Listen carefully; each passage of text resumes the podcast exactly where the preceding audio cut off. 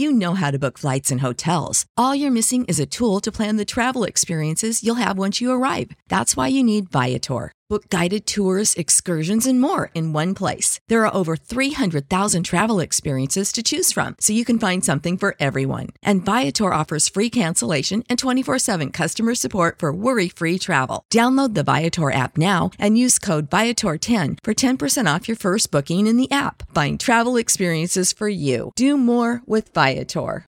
With the McDonald's app, you can get your favorite thing delivered to your door.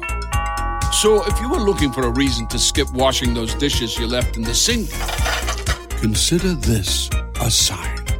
Ba-da-ba-ba-ba. Right now, get zero dollars delivery fee with any purchase of fifteen dollars or more, only in the app. At participating McDonald's, minimum purchase excludes tax and service fees. Delivery prices may be higher than in restaurants. Other fees may apply. Not valid with any other offer, discount, or coupon.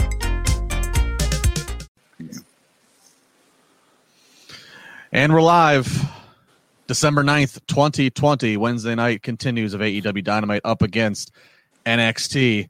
I'm Justin Labar, of course, there. He's not going to sleep on the show, but he's going to give you some commentary. He is Mister Matt Morgan. Matt, guess, how are you? I guess I'm really deep set eyes. Look like I'm sleeping from this angle.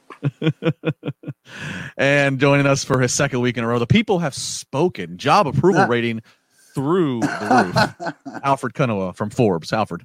Nice it's great to be here. You guys are so welcoming, and I feel like I'm on an OnlyFans account right now with Matt Morgan. So I really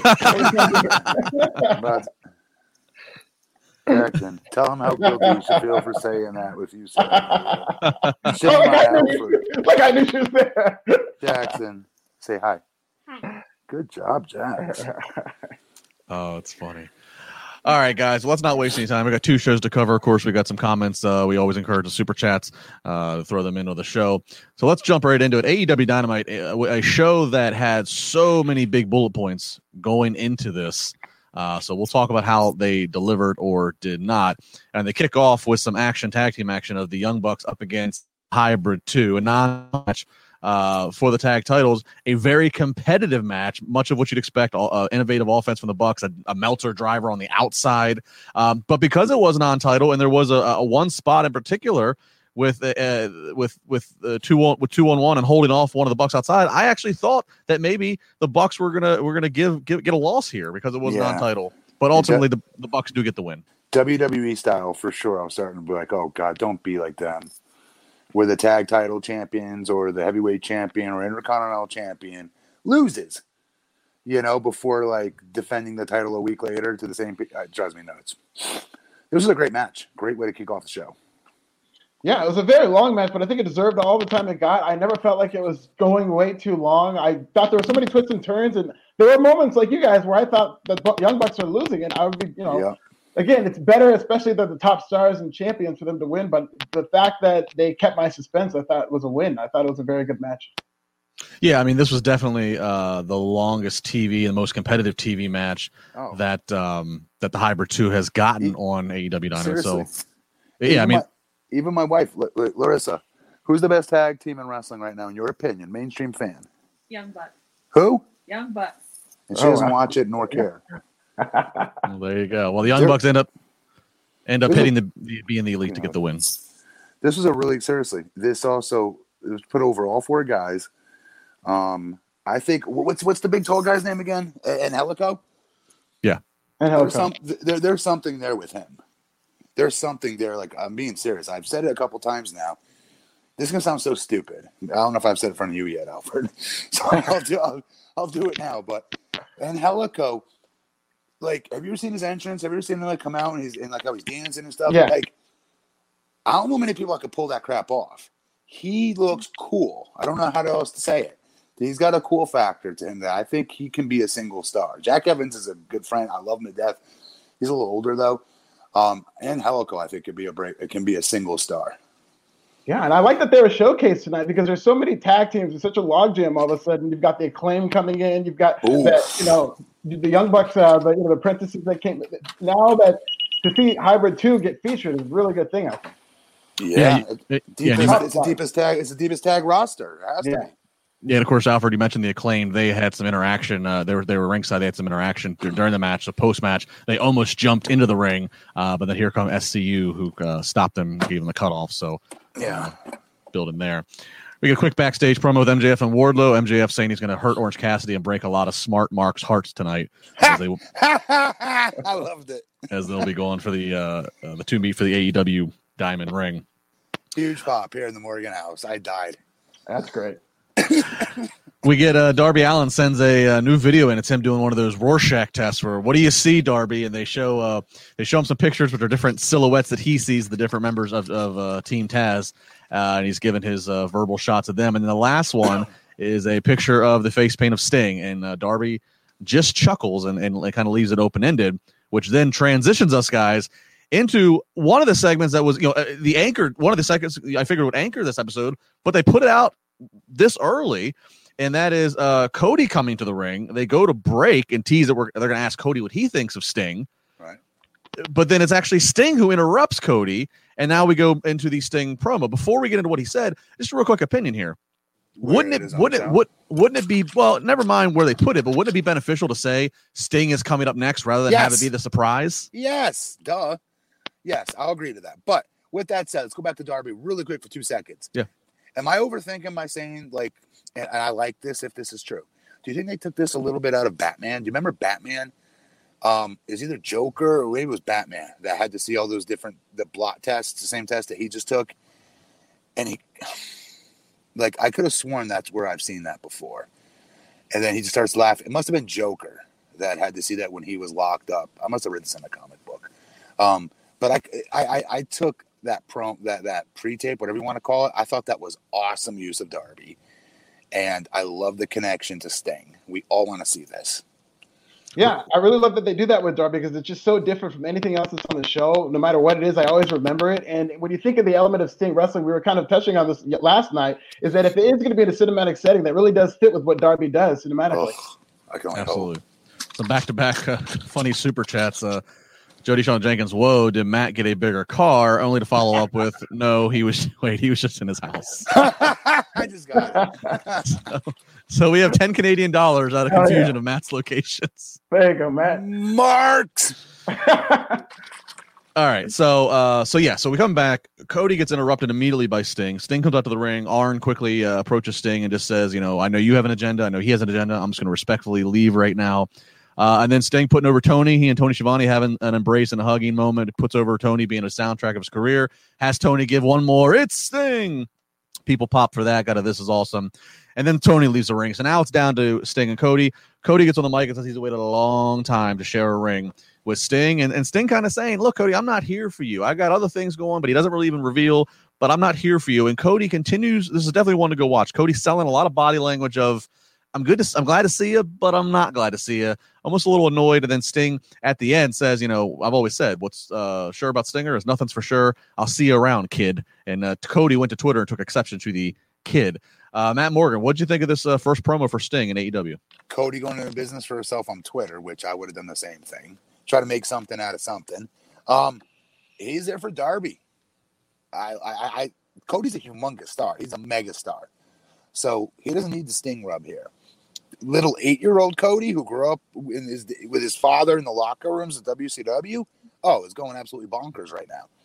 It's the same same experience I had working with, with, with Ric Flair or Hulk Hogan or Sting himself as well. Same thing. There's no way around that. I don't care how long you've been in this business. Most of us have, grew up wrestling fans before becoming wrestlers. That's why we became wrestlers. So I don't care how cool somebody thinks they are. None of that ever gets lost on you when you're in the ring with them. Never, never, ever, ever, ever. Until, like, okay, you get punched for the first time. Then, okay, then it's your opponent again. But, like, in your head, you're just screaming, like, holy shit, I'm in the ring with Ric fucking Flair right now. You know, there's no way around that. And I guarantee you Cody had it last week, and he had it again tonight. Um, but, again, I, don't you guys love the fact that they're kind of foreshadowing to Darby? Yeah, I do like that a lot. And it also seemed like Cody was kind of trying to keep himself in the mix in terms of a potential opponent for Sting because the body language was pretty confrontational between the two. And I just look at the Cody character is very consistent in that this is a character that bites off more than he can chew, and it's constantly brought up in commentary. Right before he took that break when he lost to Brody Lee, he lost very quickly, and they said, yeah, that's because it's eventually going to happen when you bite off more than you can chew. And here we see Cody oh, now, and he's yeah. in a feud with Shaq, he's in a feud with uh Sting right now, possibly. He's in a feud with Team Taz, and it's another more evidence of Cody doing this. So we'll see where this goes. And, you know, this kind of told me that this might be the avenue they used to turn Cody heel in some, some respect. They, do you think they can afford, while Jericho's heel, to have Cody and Kenny heel? Well, I think they are going that route with Cody, and we'll get to that in a few when we get to the Shaq stuff. But we're sticking here with Sting. You know, he, you know, he, and I did. I left this out of the promo. So he did point out that something looks very familiar, and he kind of motioned up to Darby, who is sitting up in the in this in the rafters by himself again. Love this. So what I wonder is, you know, Justin Barrasso from Sports Illustrated had a report this week, and he says he reports they are they are planning to have Sting wrestle. That there's no way around it. That they, they plan to have it now. What that yes. means? What does it mean? A cinematic match? Does it mean tag matches? What have you? I could see a cinematic with Darby, but the way Darby, if but if you try to put Sting in a live match on live T V in the ring with Darby, the no. way Darby and some of these other guys work, I don't know how safe and wise no. that is. Well, I don't think we need to talk about it I, because I don't think they're going to do it. I don't. I think they'll do an eight if it, if, if it's ever live, first and foremost, which I don't think it would be. But if it ever was, it's going to be an eight-man tag with him getting the hot tag, um, which is easy A B C for him to come through and not get hurt. Um, he bump he bumps everybody, and he doesn't ever take a bump. Um, but the cinematic match, I'd be much more excited for. Well, and you can get away at a time where you don't really have, you hardly have any fans. You can get away with Sting's first match yes. being something not in front of fans, Be, you know, because it's not yes. like you, it's not like it's and not like you'd be pissing off an arena full or something. And I want to start using special powers already. Oh like, yeah, we got to go all the way. Come on, like why doesn't he use? Like think about it. He's supposed to have special powers, and like unlike Undertaker, he really never uses. I could have sworn the Crow. I mean, didn't he at some point, didn't he ever do like the lightning gimmick at least once? Not out of his fingers. But like I, I don't think he did. No. Maybe I'm such a big mark that when like they turn the lights would go off, remember?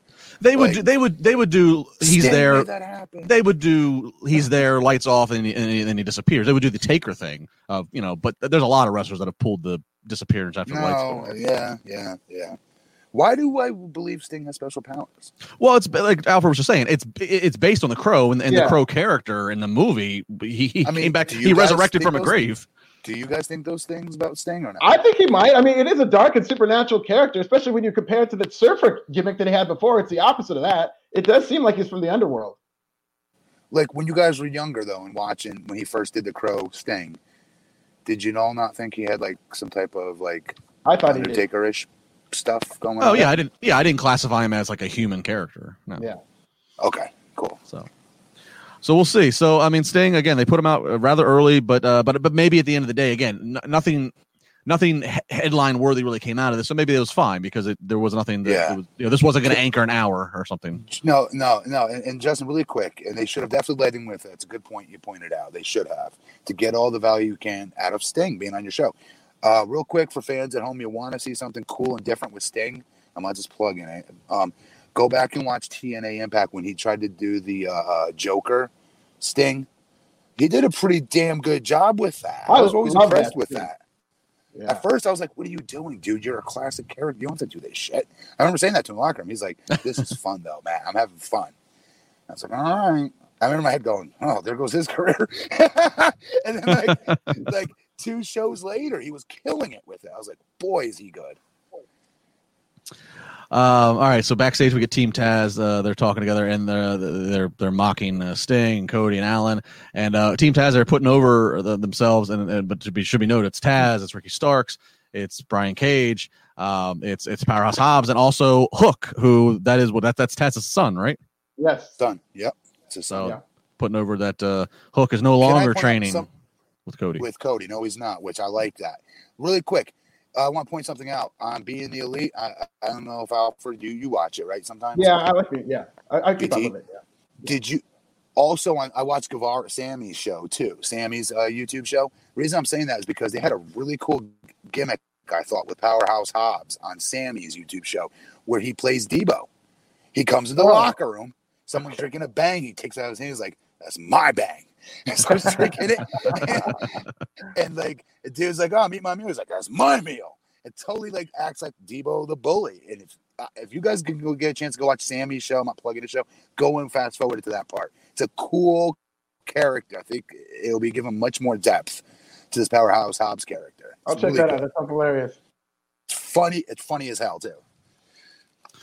Up next, more tag team action. We get F T R up against the Varsity Blondes, which is Griff Garrison and Brian Pillman Junior Uh, this very much what you figure to be F T R getting the the ball, a glorified squash match essentially. Uh, Brian Pillman, both both Brian and Griff got a little bit of shine in here. Brian looked good in his shine. He definitely took an ass whooping as well uh, uh, through the heat of F T R beating them up.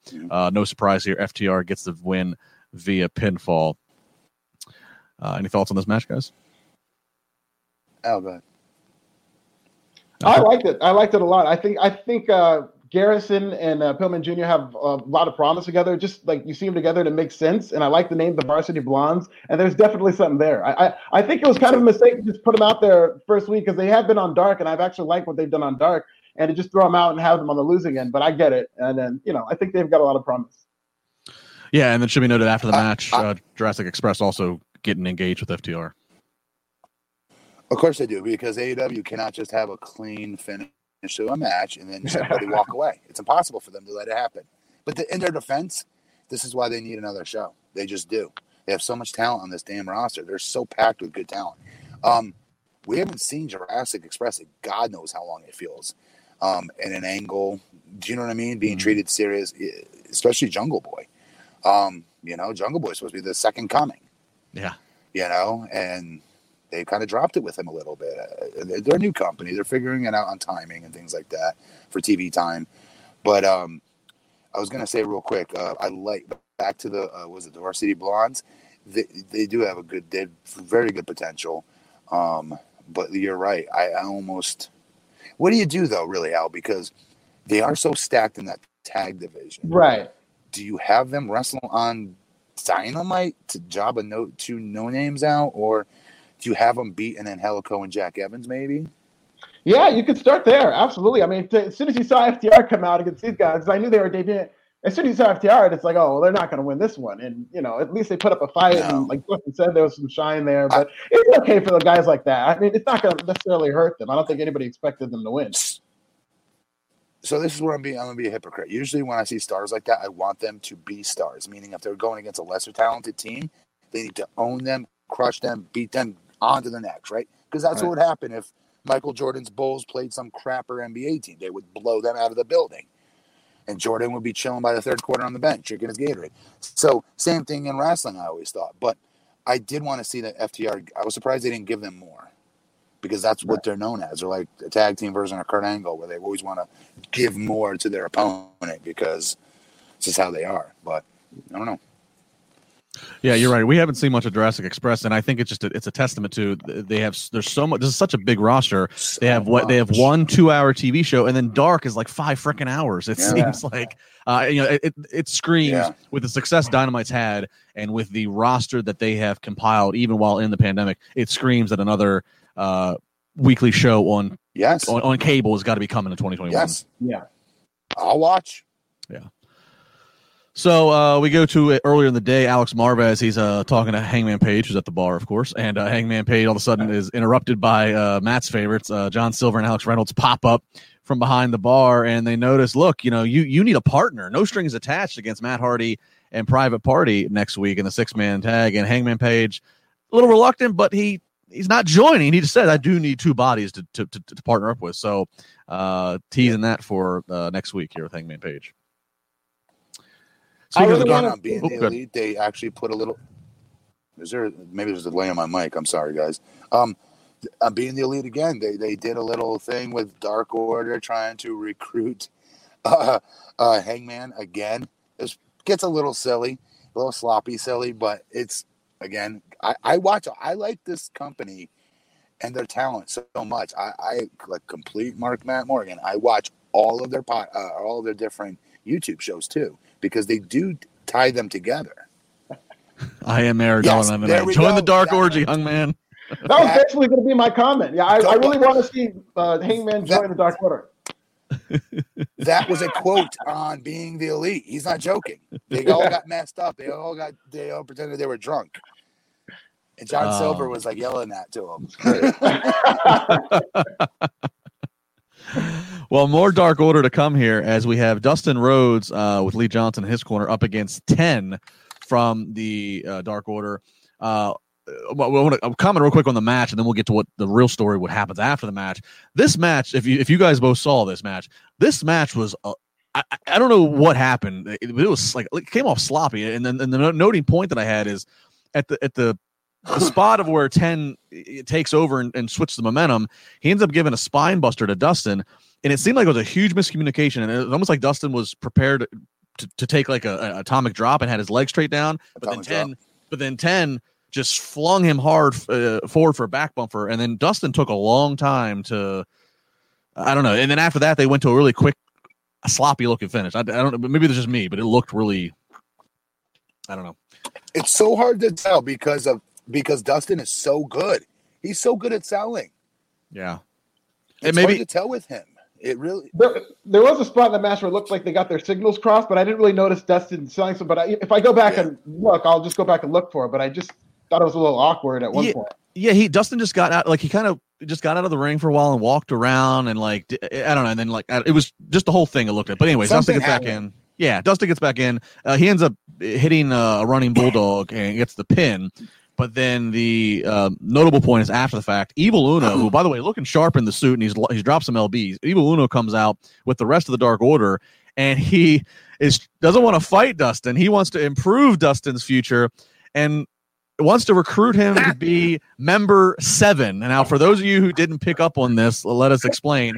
Oh, Dustin, yes, Dustin, did. Dustin left W W E back in the nineties from his Gold Dust gimmick, and uh, what and unveiled in this all white Uncle Fester makeup uh, as this character Seven, who was hanging out outside some little child's bedroom window, and then proceeded to cut a shoot promo on how stupid and silly it was. Um, so this is like a little bit of, an, of a, a nod to one of the darker parts of his career. Uh, Matt, are you? What do you think? Do you buy Dustin Rhodes going to the Dark Order? No.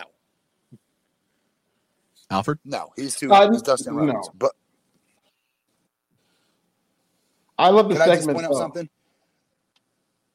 There's definitely an echo. I'm going to come back here in two seconds, guys. Um, I just wanted to say really quick before I go and come back. Um. We need to point out, and I'm glad you did, Justin, we got to give props where it's due. A lot of times we get on guys that, that could look better physically, you know, and, and may not be putting their all into it. They're being paid money to be a professional athlete. I always am a believer of you should try to do, unless it's part of your character and gimmick, you should try to look like an athlete. Like you could kick somebody's ass. And good on Uno, because he has done that and then some. Every time he comes out, he looks like he dropped more weight.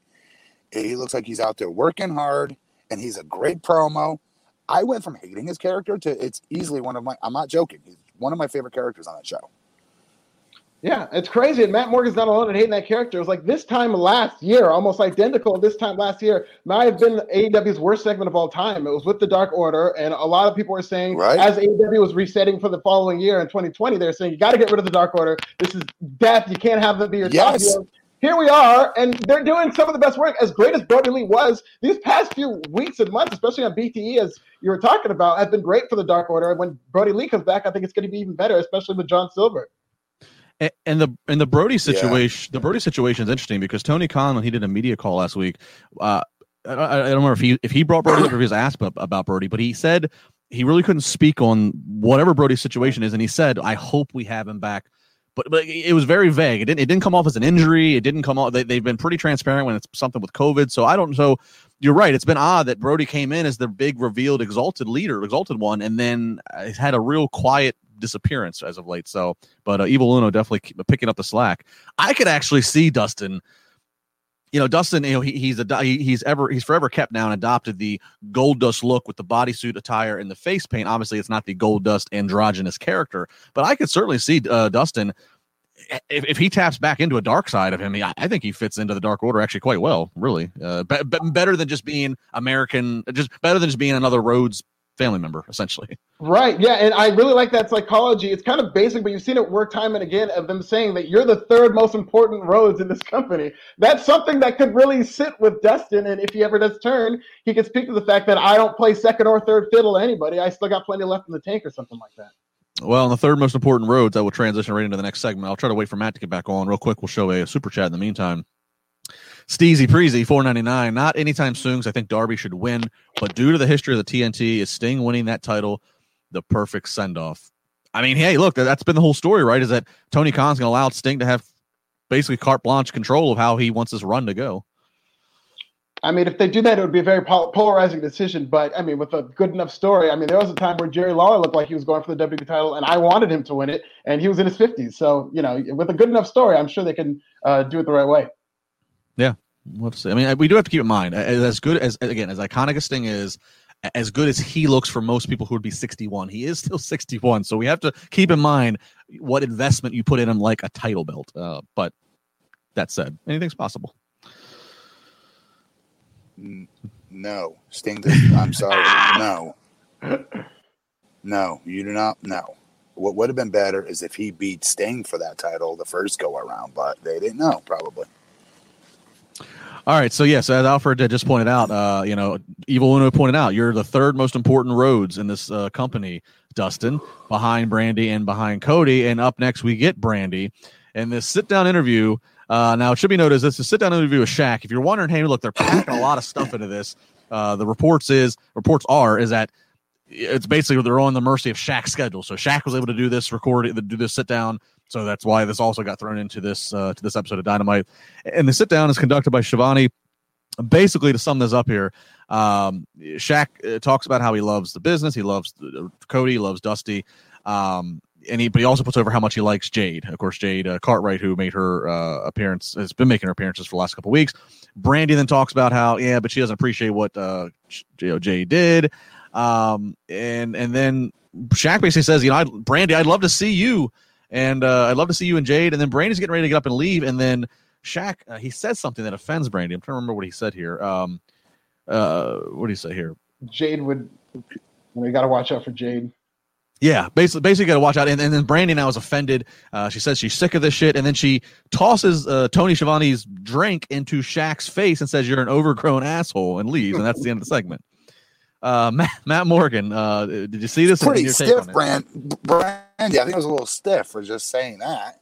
Like, you, you act like you said a mom joke or something. You know what I mean? like, like what he said, unless I misheard it, was not drink in your face worthy, right? Not really. I mean, she he, he just repeated himself. She said, "What did you just say?" And he said, "I think Jade would, you know, beat you or would work." And you so, something about her arm too. I think I think it was like take yeah, care of that like arm. Her arm. Yeah, yeah. Jade would take care of the arm, and she said, "He thinks serious." She said, "Yes," and then she spilled a drink in his face. Here's where I'm confused. First off, again, it's great they have Shaq involved. That's that's that's that's a get. Yeah, we've, we've gone down that road. So yes. don't, I don't. And, let, let, let, and let's not overanalyze this because, like you said, we got him. I ain't complaining that I'm watching A E W and I just saw Shaq on my television tonight. I have no complaints about Shaq.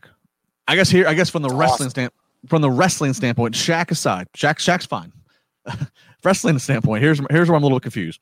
Jade came in and certainly came in as a heel by the way she interrupted, ran down Cody, and then she acts like a heel when she's ambushing and breaking Brandy's arm. So Jade clearly acting like a heel, but then the whole water into the or the drink into the face by Brandy, that's a very that's heel move. Yes. It, it, it, like so, so everybody's acting like Cody's turning heel. Everybody's everybody's a heel here. Who's a babyface? This is this is A E W's problem. They've got to be more disciplined when they're watching, when they're writing these segments or carrying them out.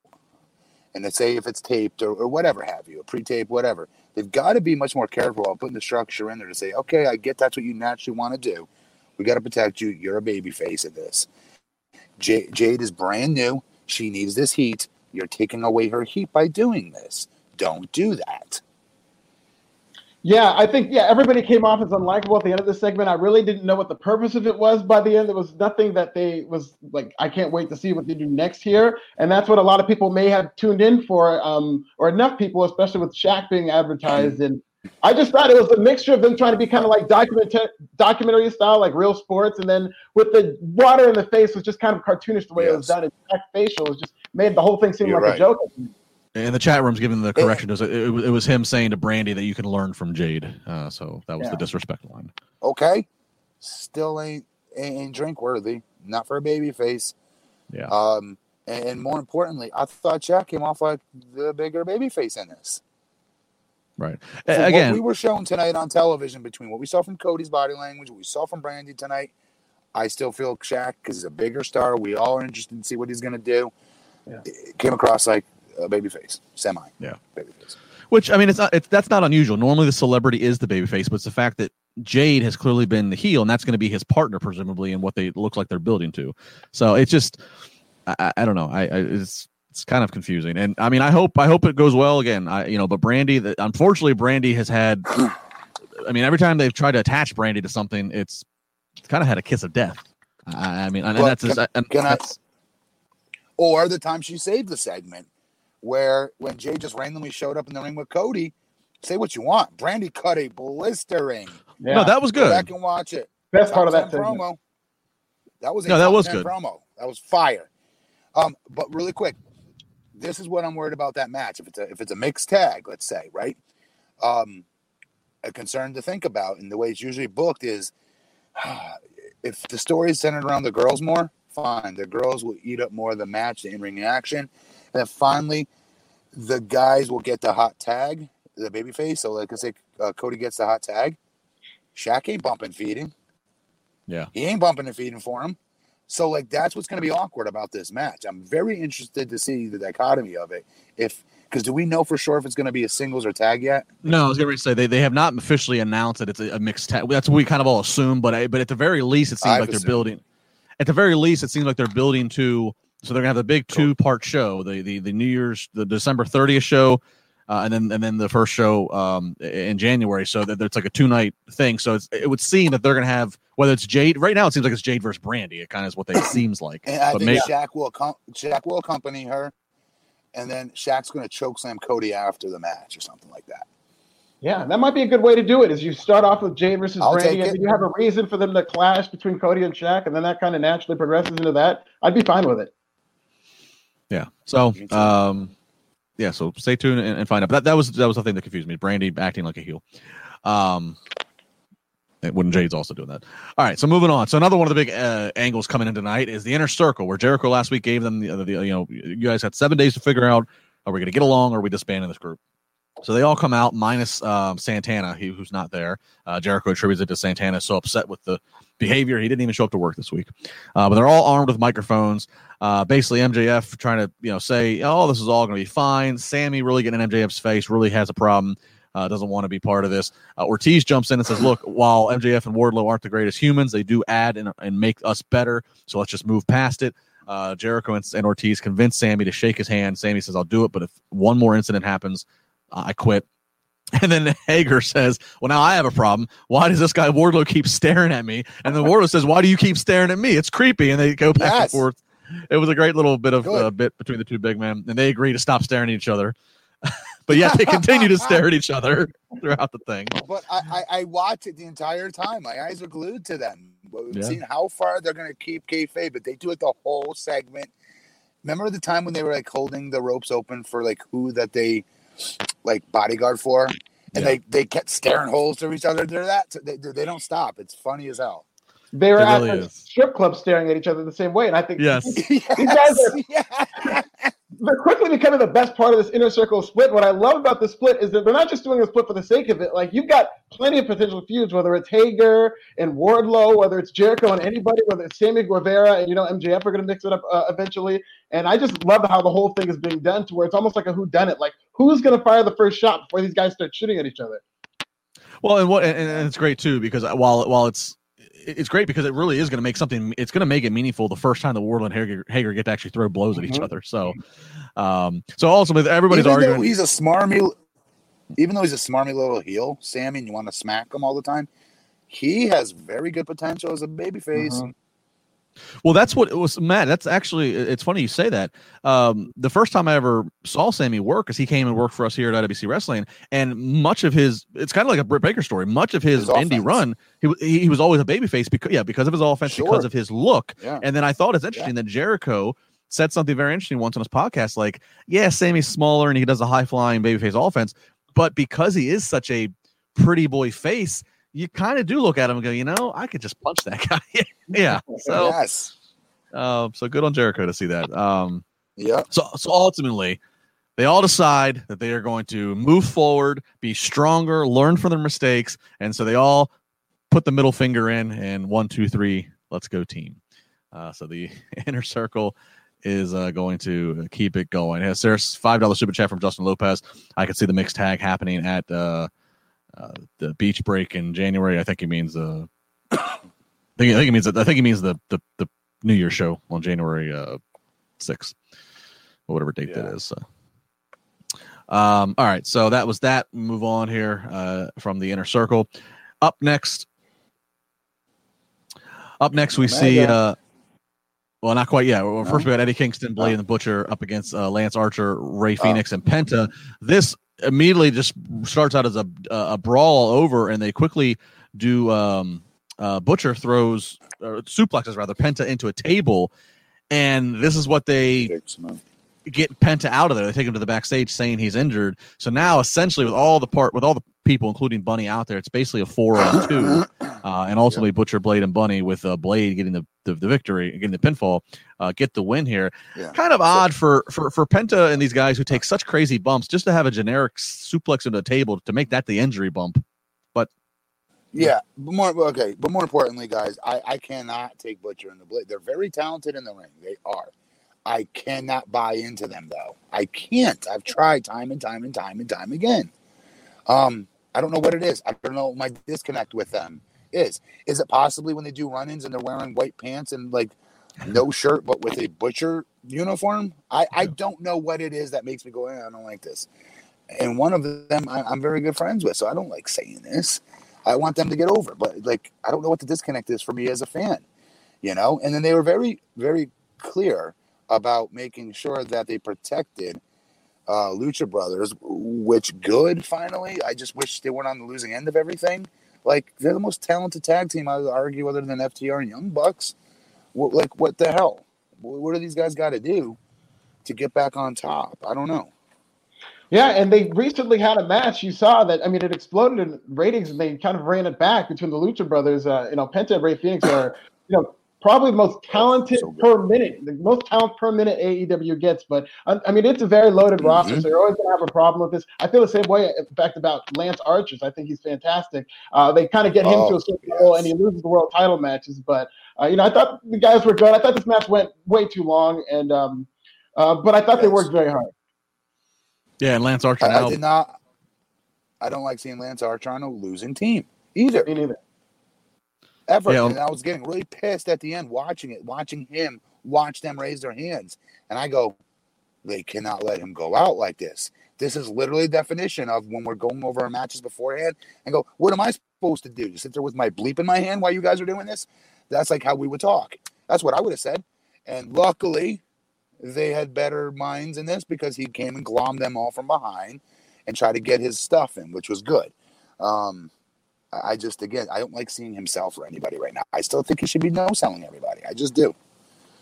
Yeah, for him to have just kind of quickly uh, made the switch over on the babyface side of the fence and already be on a, on a match losing, um, yeah, it, it doesn't do doesn't do favors. So we'll we'll see. I again, this is this is a long running story of, of of A E W's mistreatment of their big guys. But, and, but him especially, he looks even more different. Not just for being big, his look in general. Yeah. Like, he is so different yeah. looking than everyone on that roster. Those early vignettes when Jake joined him, when they were basically were having like Fight Club oh, in, so in some good. in some field behind a barn. I mean, that was great. I mean, that, that, that really gave an essence to the just character. Keep doing them. If you have, yeah. if you have nothing, if you don't have a, you don't have a main event angle for him, cool. Then just keep booking that. Just keep yeah, booking those vignettes. Cool. I'd be fine with that. Yeah, Jake, uh, Jake Roberts' role has been limited too, especially because, you know, he rolls with Lance Archer. So if Lance is not on T V, that means less promos from Jake, which, I mean, that's not a good thing. Yeah. No. No. Um. All right. So backstage, we see more of the women uh, getting getting crazy with each other. We've got Red Velvet. She's getting beat up by Jade Cargo and Nyla Rose. Uh, Big Swole and Serena Deeb come to make the save. Uh, some more uh, pushing and shoving going on there. So continuing to, to build all the, the alliances that are going on here with, uh, with mainly Jade now with Nyla Rose like, and Vicky Guerrero. I l- okay, I like that alliance. I like Jade and Nyla and Vicky Guerrero. I love that alliance. Yeah. Uh, more women's action here as we get Abaddon in a squash match against Tesha Price. Uh, Abaddon, of course. Good. Yeah, she gets the win here. A very, very quick match. Uh, Abaddon gets the win. Um, Perfect. Yeah. Perfect. Yeah, and they're really selling Sheeta kind of initially being scared of Abaddon, but then she came out with like the kendo stick, and so she's kind of starting to stand up to her. But I really love everything they're doing with Abaddon, and I think it's time to just, you know, I like Hikaru Shida as champion, but she doesn't need that title anymore, and I'm ready to see it put on somebody who could use it and who can kind of uh, rise to the level of a title. And I think Abaddon might be that person. Yeah, you know, Abaddon. So, so Al, here, here's, the, here's, here's, here's, here's, sorry, here's the conundrum though. A E W is such a new company, and more importantly, the women's division has been very weak. So, like, that championship belt is not ready yet to make a talent, I would argue. Right. It's just not. Um, it will be, but that's why it's imperative. They should have been very serious about who they put that title on first and give that person a long run. I would have done it with Britt Baker, to be honest. Um, uh, Nyla Rose, make her undefeated for a year as your champion. No one could touch her. That put some legitimacy and respect behind that title, I think. No offense to Nakar, I can't even pronounce her name. Um, Shida, like, she does nothing for me. She's talented in the ring. She's not a world champion, though. I'm sorry. She's just not. Not for a brand new company. It's supposed to give, be the alternative. I, I, I just don't think she is. I'm sorry. Um, I immediately think of all the girls in the N X T women's division. Every time I watch her, and I go, oh, my God, there's at least eighteen girls I can name that are, I would put as champion way before her from N X T. Um, so why am I watching this? Do you know what I'm saying? So, like, I don't know. I'm just not a fan of hers. No, I mean, A E W, that, that's that's that's not – I think that's been the overwhelming consensus, is that their shortcoming universally has been the depth of what they have to work with and just general booking of the women's division. I mean, I, yeah, I mean, you know, Britt, Britt going from face to, to the heel has been a great thing. But, yeah, they haven't they haven't capitalized on Nyla. I still want to know the story of why Awesome Kong – you know, I mean, I, I get that she maybe had to disappear to film the last thing of Glow, but Glow has been done and in the can, like – I don't know. I, yeah. You know, there's a, there's a lot of questions. Abaddon has one of the most unique looks and entrances, yeah. and, and, and in a, in a visual business, yeah. has got a lot working for her. Uh, I could tell, very green, very, very, you know, yes. still like a lot more experience and reps needed. So nowhere near yet ready for a yes. title belt, but this is good at least getting the character established. Yeah, I mean, I can't take my eyes off there's, her. And, yeah, I know. There's Uh, things they could do. Like, I like the short matches. I mean, I think it might be interesting to knowing yeah. how green she is to say, okay, we'll keep her short. And, you know, that worked yep. for a guy named Goldberg that they're going to profile this Sunday. And so maybe Abaddon could be a character like that. I really don't see her being somebody who can go into long matches, even when she does learn the business. We don't. I would, we don't. More like that. Yes. That, that's how I felt about Bray Wyatt doing the Fiend character at first. When I saw the mask he was wearing, I was like, how's he going to be, like, shut off the ropes? What's that going to look like? You know what I mean? Is it going to look hokey? Yeah. Like, he's wearing, like, a... like a, a Dollar General mask at times from certain angles. Is it going to look? I remember being worried about the first time it debuted. Um, so, like, when you have an over-the-top gimmick like that, I do think less is more. Makes her look like more of a monster, right? And, yeah. and she's there just to tear people's heads off. That, that that's her that's her shtick it should be. And because she's green, it's going to play right into that by keeping these matches short, and it makes her look better. And in the interim, she can keep practicing, get better. Um, they did this with Undertaker. They did this with so many big guys over the years. It's not even funny because it worked. It's only in today's generation of wrestling where they don't do it like that. They expose these poor guys and gals that don't have as much experience, and then they show their asses, and then they don't really get that time to recover to get their, not legitimacy, but their, um, what's the word, back? Their um, credibility. Their heat, so to speak. Credibility, yeah, back, so to speak. You know, so I love seeing the short match with her. They need to continue this. I would keep building her. Yeah. Yeah. Yeah, I think I think universally people are interested in. She's awesome. Abaddon. So, so we'll see where. Uh, you, and, and because of her gimmick and the and, and her look and her entrance, though, don't you think? If you keep it short, um, that stuff won't ever get corny looking. It won't get mm-hmm.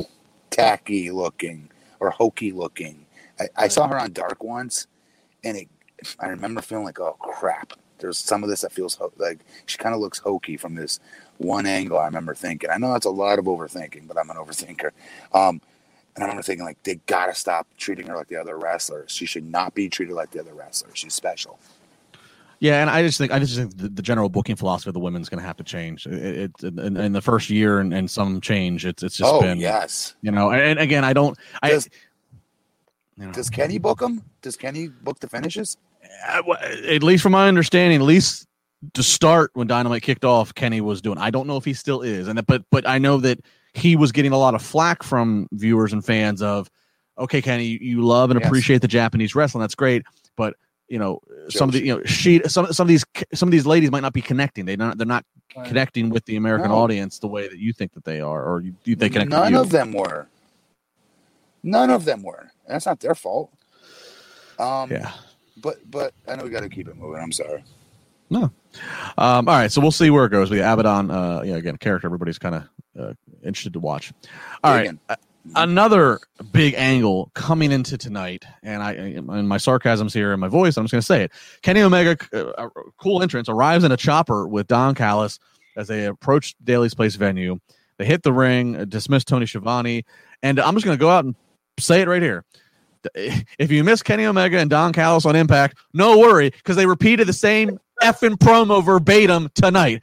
They talked about how Don Callis has known Kenny Omega for twenty-seven years. It's a bigger screw job than Montreal. The A E W title is the most important title. You all fell for it, hook, line, and sinker. We're not gonna, we're not going to yet tell you what the big plan is, even though last night on Impact we told you we're going to tell you what the big plan is and surprises tonight. This was... There's so much weight and interest going into this, and I feel like they just took a crap on all of us. Of, of but w- what, what, what, what would you want them to do, though? We get on wrestling for being too quick and shotgunning things too fast. Because what last night, Matt, because last do? they make a big they make they make a big deal on last good. Wednesday. Right, good, great. They make a big They're deal last heel. Wednesday. They should overpromise and underdeliver. That's what a heel does. Make a big deal that they're going to be on Impact. Okay, great. They're on. They're on. A, they're on a tour bus at Impact. They cut the same promo in eleven minutes on Impact with Josh Matthews. They oh, did. we got a. We, we got a big. We got a big. We got. We got an announcement tomorrow. The only hint we're going to give is Lex Luger. Then tonight come and same. It, it just. It's. It's like how do you? You th- you're trying to so grab fans. Lex like, Luger helicopter flying down, trying to beat Yokozuna. That was the Lex Luger tie-in, right? I'm happy. This appeared. This came off like such a huge troll job. Like I hope. Thank that you. Like it. Rem- I just saw a documentary on Andy Kaufman, that Jim and Andy documentary. So that's fresh in my mind right now. This seemed like something Andy Kaufman would have done, like a prank on the audience. Where yesterday he says, "We got a big announcement tomorrow, brother. Tune in Wednesday." We tuned in Wednesday. He kept the identical. Pro- I'm going to have to go back. As soon as we're done with this podcast, I'm going to go back and listen to that. Pro- I think it was word for word what they said last night. Like, I think this is high concept four D art that they're doing to where, like, down there saying the invisible hand, the sheik, this ten-year-old curly boy. It's yeah. like literally the next town in an election campaign. And I thought, I think this is part of the gimmick that they're just going to yeah, keep going. Yeah. And, you know, not, they're not ready yet. They're not ready yet. And, and look, Matt, Matt, and I get it. I get that they're heels. Right. I get that. They, I get their heels, and they're supposed to overpromise, underdeliver. I get that they could be working I'm me, re- but here's yeah, you're, you're trying to defend Kenny. Admi- I mean, you're, you're admi- president of the fan I'm club. Admittedly, re- I, I'm admittedly reaching. I'll admit. Right, he, he, but here's where my real issue with it is, and it's one of the news stories Raj wanted to have included. So I'll just say it right now. Uh, Impact, uh, the, you know, them being on Impact, and then also Tony Schiavone and Tony Khan had an infomercial on Impact last night. It worked for Impact. This benefited Impact. Impact drew two hundred twenty-one thousand viewers. This is television. We'll hang on to streaming. I almost called it on the nose. As a two hundred twenty-one thousand viewers on Access. That's up uh, That's up uh, thirty-three percent from what they did on Access the previous week. That's T V. And then on the streaming of Twitch, uh, it looks like they they, they uh, uh, topped out at fifty-something thousand at one point, which... The most they'd ever had prior to that at one point was like seventeen thousand. So this Impact benefited out of this. They got new eyes. So my point being is that when you're dealing with this cross promotion, when you're doing something that hasn't been done in U S wrestling television all that much in the last twenty-five years, hasn't been done since back in the seventies and eighties and the territory days of having promotions really work together on this scale of world champions moving around. And, and, and I just felt like you had a lot of eyes and interest in tonight's Dynamite.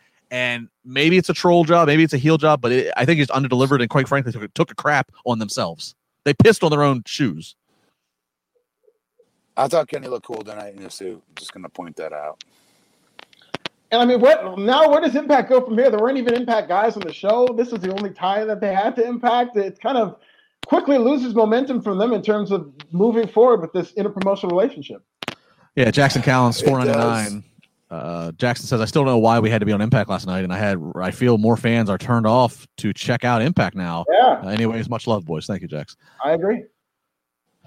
Yeah. I mean, well, they're more turned so. off. They're more turned off to want to watch Impact because Impact was terrible in what they displayed on their show, getting the most eyeballs this year on their on their show.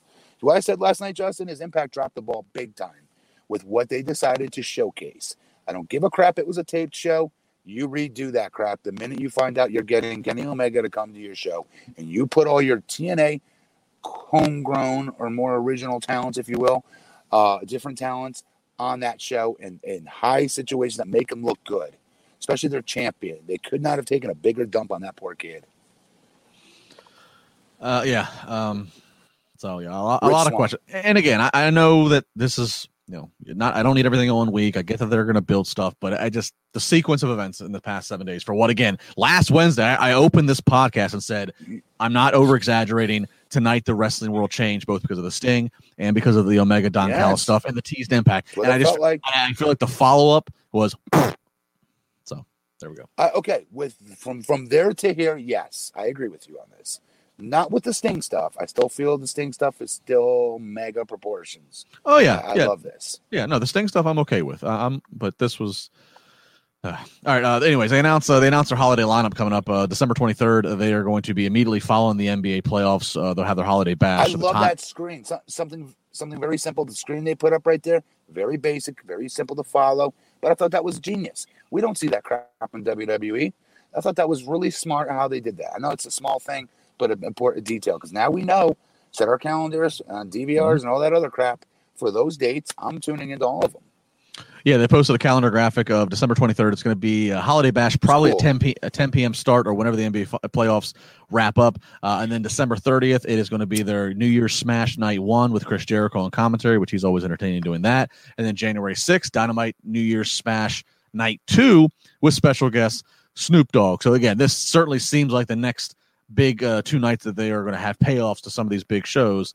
Um, and hey, having Snoop Dogg, that's a big deal. Snoop Dogg obviously was, was, yes, was, it is. was all over social media when he was the commentary for the uh, the Roy Jones Junior Mike Undertaker. Tyson fight. Um, oh. Well, a commentary for that fight. Obviously, Snoop Dogg, very, very well known and connected to have done stuff with W W E. I'll be curious if W W E blacklists Snoop Dogg now that he's doing this. Yeah, they probably will. Yeah. Um. So we'll see. They but, can. Uh, they can. Undertaker and him have a clothing line together. Good luck with that, W W E. Undertaker well, ain't losing no money. Well, and, and, and, and Snoop Dogg has a niece and Sasha ba- or a cousin in Sasha Banks who. He's who, who uh, Justin Lopez four ninety nine. I was going to say there's no reason for me to watch Impact next week. There was no follow up at all. So yeah. Anyway. I mean, just think about all the big storylines in wrestling history. Week after week, you're more excited by them to a certain point. We're in week two of Impact versus A E W. Yeah. I mean, are you more excited about the storyline? No, I don't think there is one. I think that was it. I honestly do now. Like, what the hell was that? The only other thing I think we might see is Tony, which Tony Khan's infomercial was actually very entertaining on Impact, and he said, what? like he was he was scout. The ninety second infomercial of him and Tony Schiavone was, was more. That was the drizz. That was a drizzling shits. That was terrible, Justin. That, that was ninety sec. That ninety seconds was more entertaining uh-huh. than the eleven minutes dragged out between Don Callis and Kenny Omega, where they told me nothing except for they've known each other for twenty seven years. Um, you thought the C E O of that show looked like the C E O of a show? Didn't look like one to me. He looked like any random mark sitting in the fifth row. Which oh, no, his like, wardrobe yeah, was good. his Matt, wardrobe was that, his, that his it, wardrobe was terrible, but what he did was relatable, Matt. No, what he said was fine, but his wardrobe looked terrible. I'm not here to judge his wardrobe. No, but what, what I'm saying, terrible, Joe. Let me. Can I finish, please? For a crazy love of God, no. What I was going to say was he wasn't funny. He was trying to be funny, making fun of Tony. Nothing he said was funny, um, and they both looked. They looked out of place, and I thought that was a missed opportunity. They did do a good job of putting up the graphic of showing, hey, here's what's on A E W to an audience they already have, um, but. I thought Tony's appearance was not good. I'm not impressed with Tony on camera. He needs to stay the hell off camera. Well, you're right. Everybody that's watching Impact already probably watches A E W, so it's not like you're gaining any viewers. I agree with that. Uh, but what, what something that Tony had said that caught my – he said something about maybe scouting tag teams. The only other thing I could see is maybe we see, you know, uh, the Good Brothers or something from Impact. Maybe they show up on A E W. But, yeah, I don't think this is going to be what we all dreamed up in our heads of, of a potential of, like, some going to war. Um, so – Also, we have to consider whoever attacked Dean Ambrose or John Moxley might end up being from Impact. Maybe that's how they keep it going. Uh, that's a good point. There you go. They never did close that that's up. Not did bad, they? Actually. No, no, they did not. All right, Alfred, you might have the prediction of the year if that comes true. Oh, well, we'll see. You know, I'm not saying I'm a genius, but come on. All right, main event time. M J F with Inner Circle at his side up against Orange Cassidy with the Best Friends. Winner receives the Dynamite Diamond Ring. Uh, this That's match, this Sorry. match, uh, good, uh, you know, uh, good stuff. Of the uh, a great conflict of styles. Uh, M J F doing some some great heel heat. Um, comes into where we end up having some distraction here. M J F tries to pull the Eddie Guerrero thing where he tosses the baseball bat to uh, Orange Cassidy and make it and get Cassidy to catch it to implicate himself. Cassidy puts his hands in his pocket. So then uh, M J F has to grab the bat again. The referee turns, sees M J F with the bat. Of course, the ref can't call it can't call a D Q because it's A E W. There are no D Qs. They just they just get rid of the bat. No. And uh, ultimately, though, uh, we go into the, the go home finish and uh, we see uh, uh, Cassidy trying to pop up and stay alive, but uh, Wardlow puts the M J F's foot on the rope to stop the count. All of a sudden, we get a big brawl on the floor. Miro runs out. He ends up hitting Orange Cassidy with a lariat, and ultimately that gets M J F to drape his arm over Orange Cassidy for the win. So M J F gets a victory, and then after the fact, it is the Miro show. Miro is beating up Best Friends. He's beating up security guards. Miro in a looking in a quite the colorful outfit, standing tall. So Miro yep. is the one who stands tall at the end of this one. Okay, so here's where somebody needs to get a hold of Miro and say, dude, don't wear that tonight. We're going to make you look like Hercules out there. Don't wear that crap tonight. Um, but he looked phenomenal. He looked awesome. This is how you should be booking Miro. He's a stud-ass athlete. He looks like he can, again, he's like an athlete that can rip your face off in a real fight. Um, he's very legit looking, and he's great in the ring. I love I love watching him. I'm struggling with how they booked him, though. I feel very bad for how they booked him. I feel bad for him. But this was a good, positive step in, in booking him, at least semi-close to how they should have been booking him from day one. I really like Miro the last couple of weeks. I, I've been kind of off on how they booked him in terms of using the video game, and he's getting so mad because his video game was broken and whatnot. And it's just, you remember when he's at his best, it's just when he's a monster. And that's what they've done this past two weeks. And in the Battle Royal, he was a monster. He eliminated like four guys. Uh, this week, he just got this big. He's believable. He's believable, right? Yeah. I really like, and I like the sweater too. Versace's great. But yeah, not on a monster who's going after a bunch of people. It should have probably not even been paying attention to a sweater. Uh, but I, I thought if they do more of this with Miro, then it'll be much better for him. Can yeah. I tell you something that Cornette used to say to us? Like, and this is like old school wrestling right here for you folks. So what they used to tell me, like in O V W, if I had to do a run-in, make it look like I'm like in the shower. So I have to come out with like water all over me and stuff, and like with what with one boot missing and stuff. He's like, "Well, you you'd be changing, right?" I'm like, "What? The whole show? I'm walking, I'm walking around with one boot on? It takes me." Th- And I was saying, Jimmy, sir, take, like, sir, it takes me two minutes to change, like, you, you know?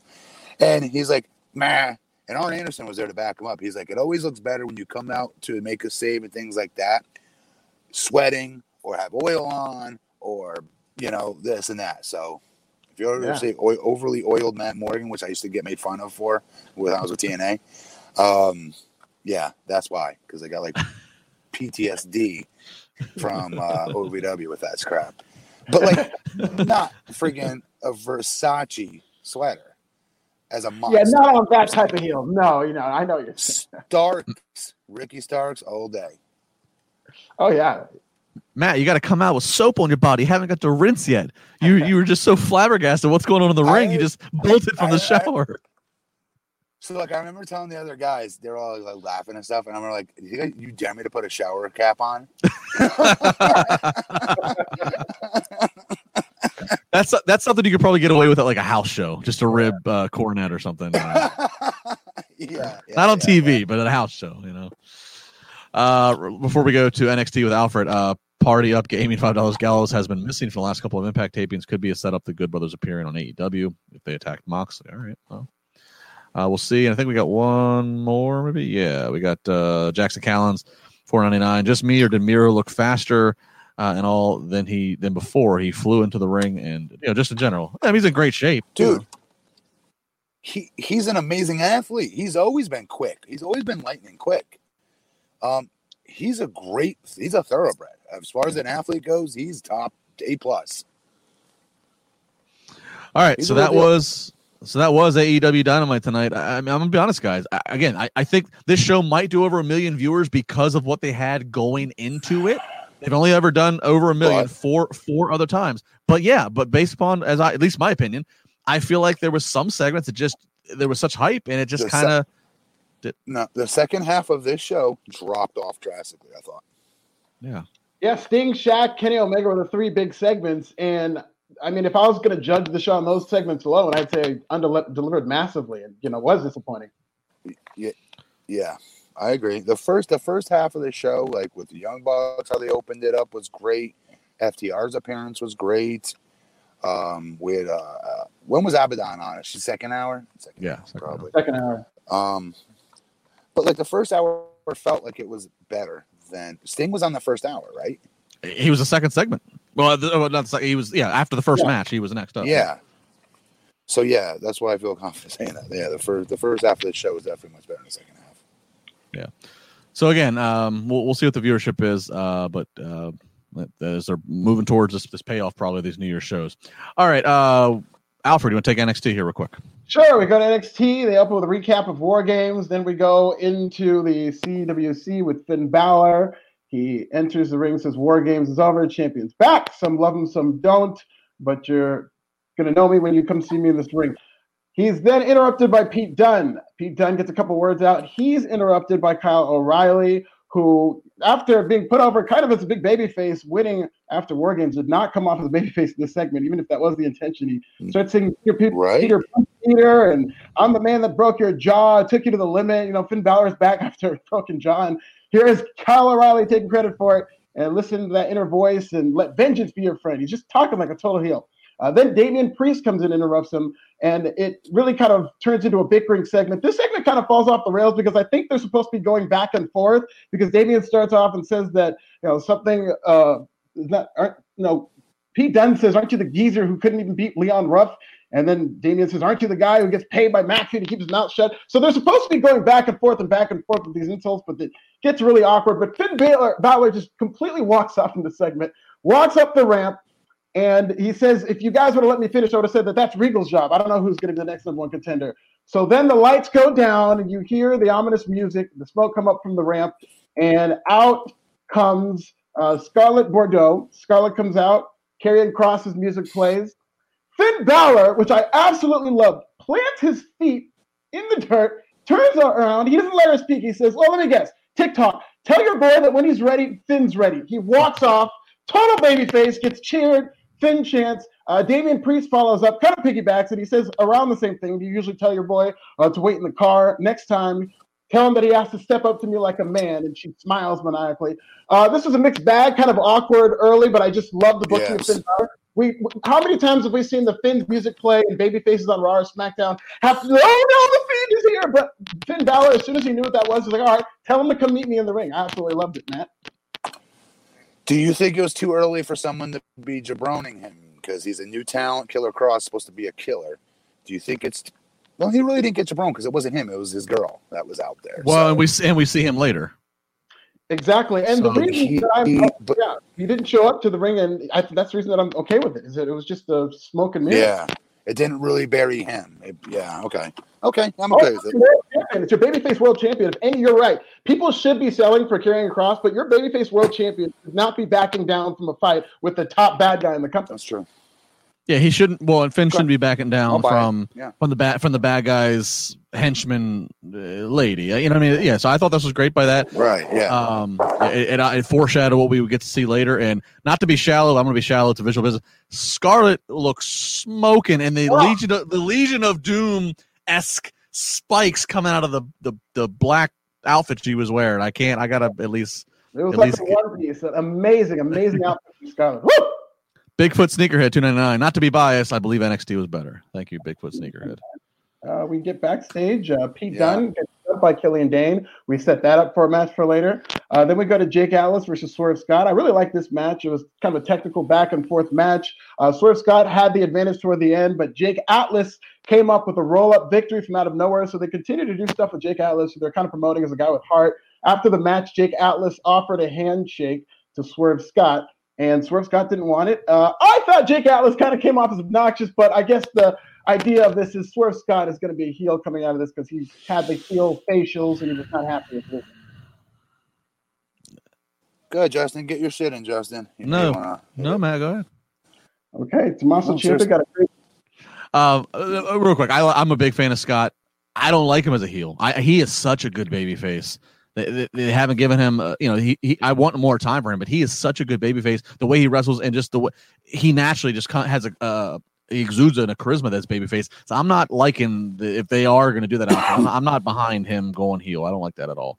Yeah, and very crowd pleasing style in the ring. I just love this series with uh, Legado del Fantasma. I think he's so good in there. Oh, and, yeah, it looked like he's series. trying to be heel. You know, that, but that's okay. He's going to learn. I, I'm telling you guys, when you're a talent, it's not until you become heel, because a heel is supposed to lead the match, generally speaking, and you learn how to work. I just feel, always feel that, because your job is to gauge the crowd as well and call things on the fly. And I know today's day and age, it's, that's a little bit of a lost art as far as the heels leading the matches, because everybody's very inexperienced by comparison to back when I was wrestling. Guys were like having twenty years of experience. It's not like that as much anymore, but it's still the heel's job to do that. So my point is, you have to hit the you hit the fast forward button on your development when you become heel, in my opinion. So Swerve Scott's going to be a better babyface for this. Uh, so we get to Tommaso Ciampa backstage, and he's discussing Cameron Grimes. Really good promo. He says, insecurity describes itself as confidence. Yeah, it was. Tonight, we're going to find out which one is true for you. Then we go to Everrise versus Imperium versus the Grizzled Young Vets. Very lively Oof. match. The story of this match was Oof. essentially Everrise was just being super heels, hiding in the corner, running around. They try to run away as soon as the match began. Uh, they're picking their spots. Uh, finally, they try to use their heel tactic, and it backfires at the end. Uh, double team ticket to Mayhem on Chase Parker, and the Grizzled Young Vets yep. win. What do you think of this match, Matt? I hate the name Grizzled Young Vets, but I love the tag team. I love watching them. Every time they come out, I'm more and more impressed by them. Every time I watch any of their matches. Um,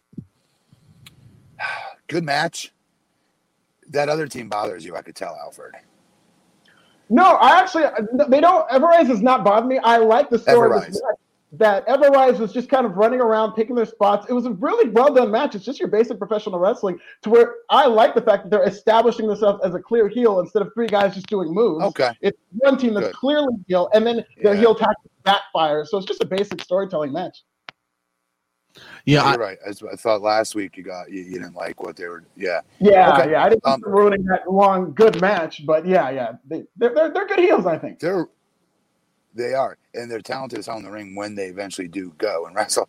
Um, it was a great three. This was a great tag team match. So, like when uh, was it Bigfoot Sneakerhead said like N X T's better. This was one of the matches that I will argue played a huge part in that. This was a great match tonight.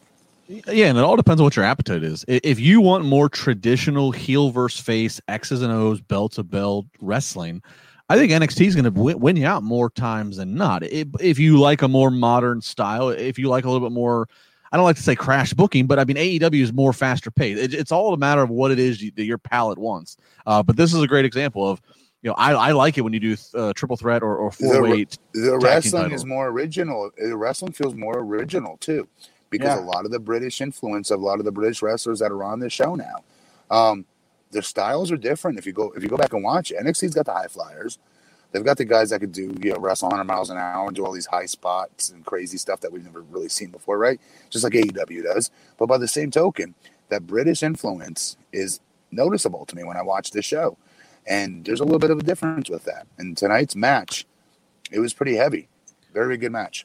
I think and I think N X T does do a better job of long-term storytelling and, and character talent building. A E W is a lot more faster pace, come as come as you go. Um, you know, that's just my opinion, but but again, every, everybody's different what they want.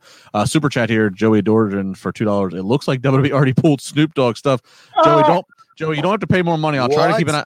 I'll try to keep an eye on the chat. Please tell elaborate what did you what are you not seeing that was there of Snoop Dogg's from W W E? Yeah. So please, Joey, try to I'll try to keep an eye on this as we, as we go. That's hilarious. Until okay, Undertaker so- calls them and says, "Put that shit back up now." Can't do Snoop like that. Come on, can't do Uncle Snoop like that. Uh, N X T teases the casualties of War Games, and then they just show clips of War Games. They have some interviews with the guys, you know, putting it over as a dangerous match. You show, of course, Candice had a broken arm, legit from this match, so Ooh. she shows that off. We see just interviews with uh, Bobby Fish saying that he had to reattach his triceps. It's all kinds of brutal stuff. Uh, really promotes. Is that real? Season. Is that real? I think it was. It looked like it was pretty real. Yeah. Yeah, they showed Bobby pictures of his tricep. He had to reattach his tricep. I don't know if that means that he tore it off the bone or uh, how bad he injured it, but um, you know, I'm, I'm sure they're all. I know the legit injury list coming out of War Games was pretty, yeah. pretty deep. They, they had a, quite a quite a lot of things to tend to. Then we go to Toni Storm. She's talked about how she's going to be the next N X T Women's Champion, and then Io Shirai comes in. She says, "It's not that I have a problem with you. I just don't like you." They start to brawl. They brawl to the C W C. Uh, Toni Storm at some point tries to escape, but Ember Moon shows up. She attacks Toni Storm, tosses her into the stairs, tosses her back in the ring, and Io Shirai finishes up with a moonsault. Uh, so, I listen, the heel just got beat down, and I don't know where we go from here, but uh, it looks like they're squarely focused on a number one contender, and it's might be Toni Storm. It might be Raquel Gonzalez, but we'll see by the end of the night, I guess. What a number one contendership, though, right? Like, I love both talents, so I, I feel like as a fan, I win either way. Yeah. So Joey and other people are are saying the same thing, that the Undertaker gear, when you search Snoop Dogg, nothing comes up. So Joey says wow. that. D. Flores says they pulled the Taker and Snoop merch. Holy hell! Oh my god! Oh boy! Vince is gonna Vince is gonna be getting a call here in the morning, I think. I listen, man. This company let me live out my dream, right? So I'm not trying to crap on them here, but are you kidding me? You guys are the New York Yankees. You're supposed to no sell this stuff. You don't even watch A E W because you're so far in first place, right?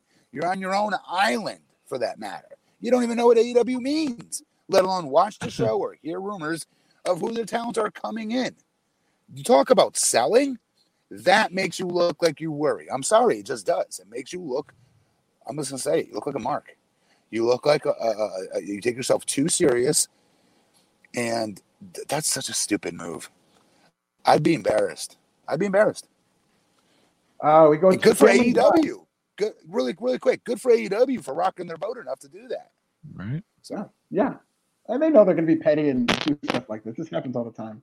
Uh, so Tommaso, petty. So petty. Ciampa versus Cameron Grimes. This is a good match. Uh, we get a lot of back and yeah. forth action, double cross bodies, float overs. Uh, Thatcher's just sitting patiently watching. Uh, the finish comes when Thatcher's student comes in and tries to screw over Tommaso Ciampa. But he does a cat and mouse gimmick with Cameron Grimes and then uh, hits the finish, Willow's Bell. Uh, Grimes loses. Thatcher just keeps watching, faces off with Tommaso Ciampa. Uh, Grimes starts mouthing off to Thatcher, and Thatcher just twists his ankle up. I mean, Cameron Grimes, he deserves better. He's so great at everything he does. I just, he just makes me laugh. I love Cameron Grimes. I, I when I came back to Impact, I wanted my kid to have a chance to see his dad wrestle live, right? So I went back there after I retired. I think it was like twenty seventeen. It was right before I ran for election, so maybe twenty sixteen, twenty seventeen. Anyways, I met him. Uh, the guy who plays Grimes, and I, I watched him on Impact. I was like, this dude is really good. And he was like tight with like Hurricane and the Hardys, and they're like, he's like the next one. He, he's he's going to be a star. You just watch, you know? Because I remember asking about him, and uh, he had great shape. He, he was muscular, plus could do all the high spot stuff. And so when he first came to N X T, and I saw him doing all this comedy crap, I'm like, why are you guys not taking this kid serious? He's good. But he's starting to win me over with this character a little bit. I hate that he runs from everybody and this and that, but by the same token, at the end of the day, isn't that what like Piper eventually would do at the end of the day, and other good heels would eventually do at the end of the day? They would backpedal. They just got to give him some more opportunities, in my opinion, to go over strong in matches when the times are right for him. So when he does do that backpedaling and he does do the joke stuff and gets treated like a, a joke, a joker and things like that, he's... it has more credibility to the person that beats him. Because right now, in every match he goes into, you know he's going to get his ass kicked. Yeah, Matt, I, I mean, I share a lot of that same thing when the camera, when, you know, because I, I remember seeing him as, as I think, uh, Trevor Lee, I think is what it was. That's the name. Yeah. yeah. And so when I saw the Cameron Grimes gimmick, I was like, eh. And then he, he started to win me over. When I first saw, when I saw the Cameron Grimes gimmick, I was like, this isn't going to last three months. Obviously, yeah, it's lasted well beyond. And then yeah. I'm like, all right, well, this isn't going to be entertaining to be anything that's going to have like a worthwhile storyline and match. Right. And that they proved right. me wrong there. I think the stuff with Dexter Lumis. Yeah. So now the next thing that he has to prove me wrong is I still look at the character and I go, I don't buy him as N X T world champion. So I, that now he has to figure out how he's going to make me believe, and it could be chicken so, shit, but I, but I need him to figure that out for me. So if that's your gauge though, like no offense, I can name half that roster. I can't see that for to be world champion. Yeah, no, fair. And I, and I could do the same thing, but I guess what I'm saying is there's, you know, obviously you go in the business, you always want to end up being world champion of the promotion you're in. I guess I need to, I need the character levels. The character keeps, what I'm saying is the character keeps evolving. And so I, I, I hope it evolves to the next level that I can't envision, that I'm like, all right, now I can see Cameron Grimes oh, okay. run around with a title. I just, I, I just, he keeps, just give him more wins. Give him, they yeah. need to get him some wins. That's all. Yeah. And less comedy too. But I mean, he might, that might be beyond his ceiling as a world champion. Uh, because they might just see yes. him as like a later okay. type of guy to work who's going to be a kind of a comedy player. But yeah, if he's going to excel, there's going to be need to be a lot less comedy so that he can at least be taken serious. Colt Cone found a direct link yes. to the Undertaker and Snoop Dogg collab. It says page not found. Poor Snoop. Boy, boy. Oh, is that oh. is that through W W E stuff? I'm guessing. Yeah, I, I'm assuming. Yeah. Is that what you're talking about? Okay. Yeah. Jeez. So we go uh, backstage to Raquel Gonzalez. She cuts a promo on Ember Moon, so she's going to regret ever coming back to N X T. And then, oh, baby, we get into this segment. I hope you guys saw this. We go to this cinematic-style segment, okay? Xia Li is now punching wood, and her hands are bleeding. Her fists are taped, white tape, blood all over them. We cut to Boa. He's getting caned, and he's bleeding. He's coughing up blood. His face is bleeding. And then we go to the Grand Master, and I learned two more Chinese words. All right, and kill king. All right.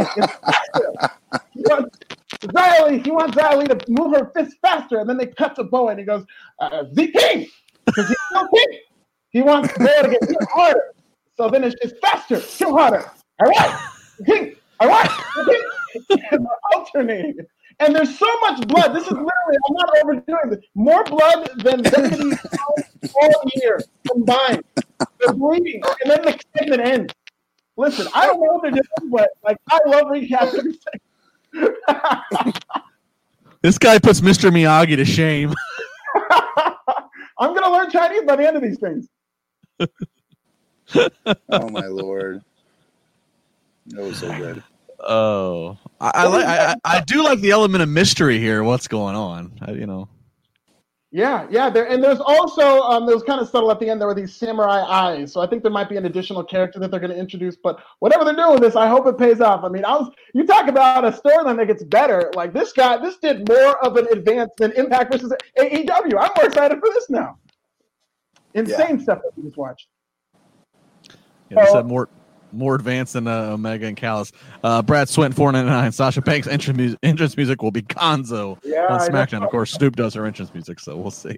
You get a Doctor Dre remix. So Johnny Gargano hits the ring with the full-fledged heel Johnny Gargano family. This is what I just expected it to be, and it's Johnny Gargano, Candice LeRae with her hand in a brace, um, uh, Austin, people are loving your recaps, by the way. Tammy's his recaps are better than the actual segment. Uh, uh, Michael the virus, Alfred, can I be your friend? Come on in, private, private recaps. Follow me on Twitter. I'll give you a recap. Thank you, everybody. They're fun to recap. Just awesome. Incredible television. And, and Justin Lopez, Don and I W is going to make Sasha change her music, so we're we're still on the Sasha music thing. All right, sorry, I forgot. Go ahead. I want to get, I want to give you your love. Go ahead. Give me all the updates I need when it comes to that. And Sasha Banks and Snoop Dogg. It's a developing story. Uh, where Johnny Gargano and the heels they come out. So uh, it's it's Indy, it's um, Austin Theory, Johnny Gargano, and Candice LeRae. And th- apparently they're going to be called The Way. That sounds like the phrase that they really wanted to get over. Uh, they're talking about how they both won because we are the way. That's the way. Austin Theory says the Milky Way, so he's gonna like be like the dumb kid. Uh, Johnny Gargano says that he's a three-time North American champion. And just putting themselves over. And then the segment really picks up because Johnny Gargano has a very expensive gift for Candice LeRae, saying just how expensive this is. They reveal it. It is like the worst youth sports trophy you've ever seen. Like it is this cheap. It's got a doll instead of an actual trophy person. It's just this awful trophy that Johnny Gargano gives to uh, his wife, Candice LeRae. Uh, they're interrupted by Damian Priest. Uh, he says he's going to come up there and shove the pipe up his ass. But before he can, he gets jumped by the returning Karrion Kross, who just beats him up, lays him out, powerbomb on the stage. And we're off and running with Damian Priest likely being the first victim of Karrion Kross coming back. What do you think about that, Matt? That's mega. That's big time. I am not a fan, and I love Karrion Kross, but I'm not a fan of Damian Priest being treated like this, for what it's worth. But if you had to, it's with this mother Fletcher, because he's a star. He's a headline act waiting to happen on the main roster. And uh, I dug this. I, I did. It was weird seeing Priest be treated like this. It was. And that's what made it so big. Yeah, it, it was. Um, you know, you, you I guess you think that maybe okay, the, the Cross's first match back, whenever that's going to be, is against Priest, which you presume Cross needs to win. Remember, remember this is the guy who this is the guy who won the N X T World Title and then had to vacate it, you know, a night later or a week later. So, but it was great to see Cross yes. back, and then obviously the camera following him all the way mm-hmm. to the car of him and, and him and Scarlett driving off. Um, I'm just I'm I'm glad he's back, and I'll say this. I heard there's a lot of there's a lot of uh, from fans and, and people in the business wondering, Cross made such a quick, great impact on N X T, and then he gets injured. I heard a lot of right. concern of when he comes back, does he come back to N X T or does Vince swipe him to Raw or SmackDown? So I'm glad to see he's at least getting to come back to N X T for now, and, and oh, do bring him back and put, and put the damn title on him again. I, I'm sorry. Yeah, I know everyone likes Finn Balor. I do too. But I'm sorry, you got to put the title back on uh, Karrion Kross. Uh, Bernie, a huge start tonight. He did. Bernie and D C. Ar- Alfred already thrust to the top baby face of the wrestling brand. Lol. Thank you, Zaylee. I appreciate it. Oh, man. But yeah, and that kind of goes back Bert. to my point. One of the reasons I really want to see uh, Karrion Kross take that title uh, from Finn Balor uh, is because now Finn Balor is just kind of acting like such a badass that it's going to mean more if he just beats this guy who's at his absolute best and being booked strongly. Right. Yeah, but that was um. I one thing I didn't like is that this was actually a pretty fun segment with Johnny Gargano, and the Garganos were just kind of this was like the launching point for this new top heel faction, and that was kind of pushed to the side by the end of the segment because you're not really thinking about Johnny after this. It, you, you, why? It, why are we calling this a faction? Time out! Time out! Time out! Why are we calling this a faction? Oh, well, they are. They They're are like family. They're going to do the whole Gargano family. It's like uh, like Austin Theory and, and Indy. They're going to be Indy Hartwell are going to be like their son and daughter, and Johnny Gargano and Candice LeRae. They've been doing this kind of. They're like the suburban Four Horsemen, essentially. Is what they're going. that's, wait, that's a that's that that's, was your best one of the night. That was your best one of the night by far. Which is very that accurate, and, and, and quite frankly. I, I kind of wondered to myself yes. when Johnny won the North American title back, I said, what the hell else can he do on N X T? He's been the top babyface in singles. He's been the, he's been a babyface in tag. He's been the top heel in singles. So I guess heel uh, stable yeah. is there.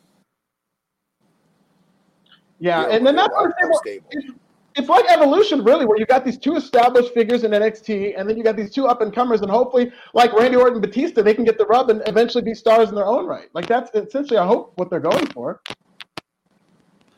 Um, and, and I'd be okay with a Johnny Gargano heel faction. Uh, I'd be okay with a Johnny Gargano heel faction trying to fight for T V time in the ring with a Pat McAfee faction. Yeah. Johnny and Pat arguing over who needs to have more. I I, I could buy it because we didn't see Pat tonight. I, I could, but I could buy into that. Yeah, that'd be great. We, I love we need on. to see Pat. I want to. Yeah, I want Pat on every week. I think he's awesome. But um, huh? You know something? At first, I didn't buy Johnny as a heel. I was like, "There's no way he's going to be able to pull this off." He's just screams babyface. But. Yeah. He's done a really good job with this, you guys. He's done a very good job with this.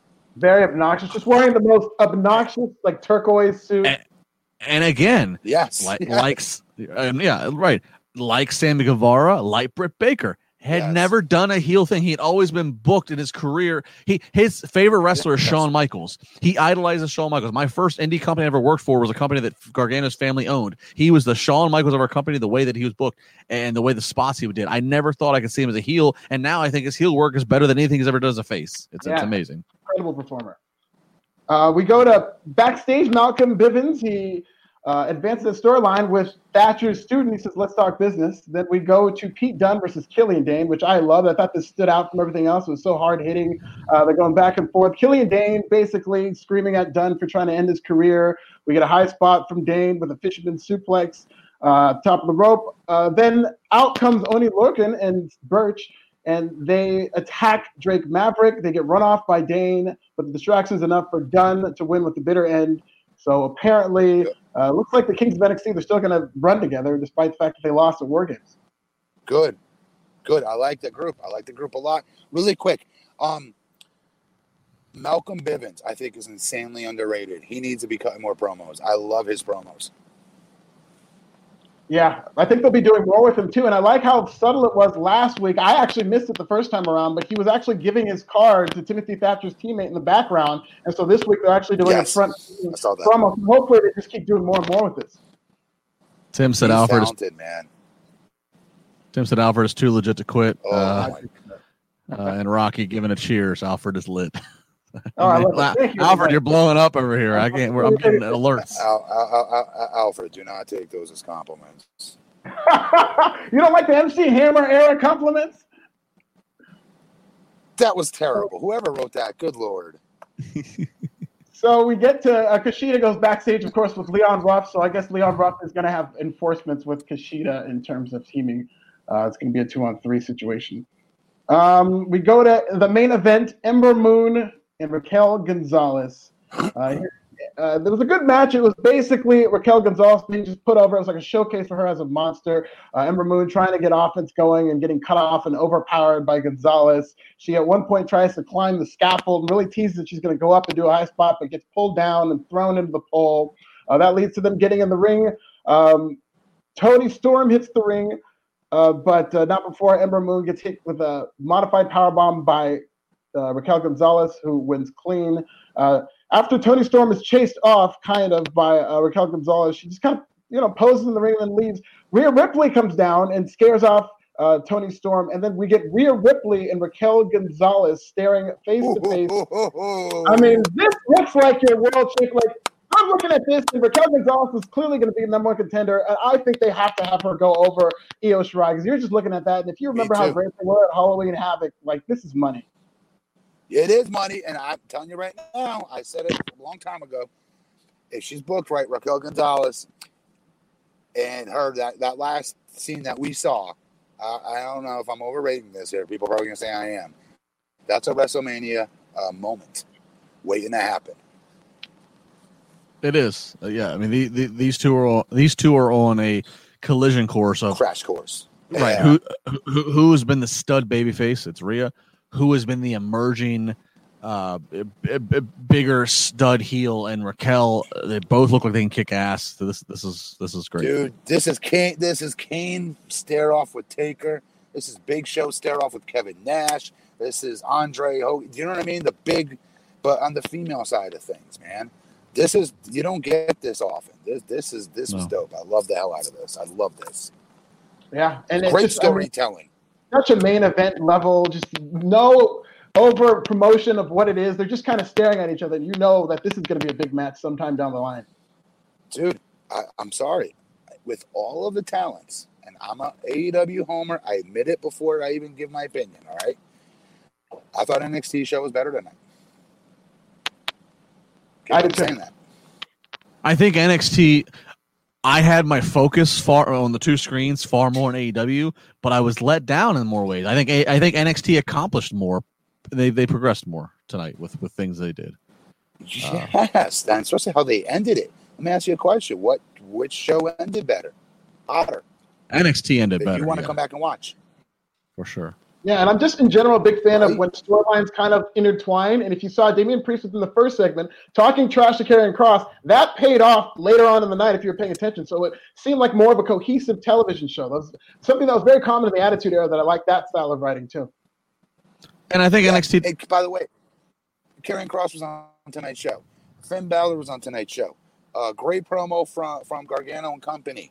Um, progressing his crazy-looking family, whatever you want to call them, stable. Um, there was so much on this show. Oh, the friggin' three-way tag team match that I said was one of the best matches of the night on both shows. Um, the Grizzled Young Vets and company. That was a dude. This was a good show. This is one of the better N X Ts I've seen. I'm being dead serious. All right, so uh, take uh, take it in. Uh, if you missed any of it, go back and check out what we talked about. Uh, one last news story. We already talked about the Impact ratings. Uh, that they got a huge uh, rub from A E W. The other big story coming out of Wednesday, Matt, I don't know if you would have caught this. So I'll, I'll, I'll deflect it over to you. No. Is this morning on W W E's The Bump, they had Goldberg on. Goldberg was on to promote the new documentary they have on the W W E Network coming out this weekend. But Goldberg went in, went in, went in. What's it? Uh, What's the documentary?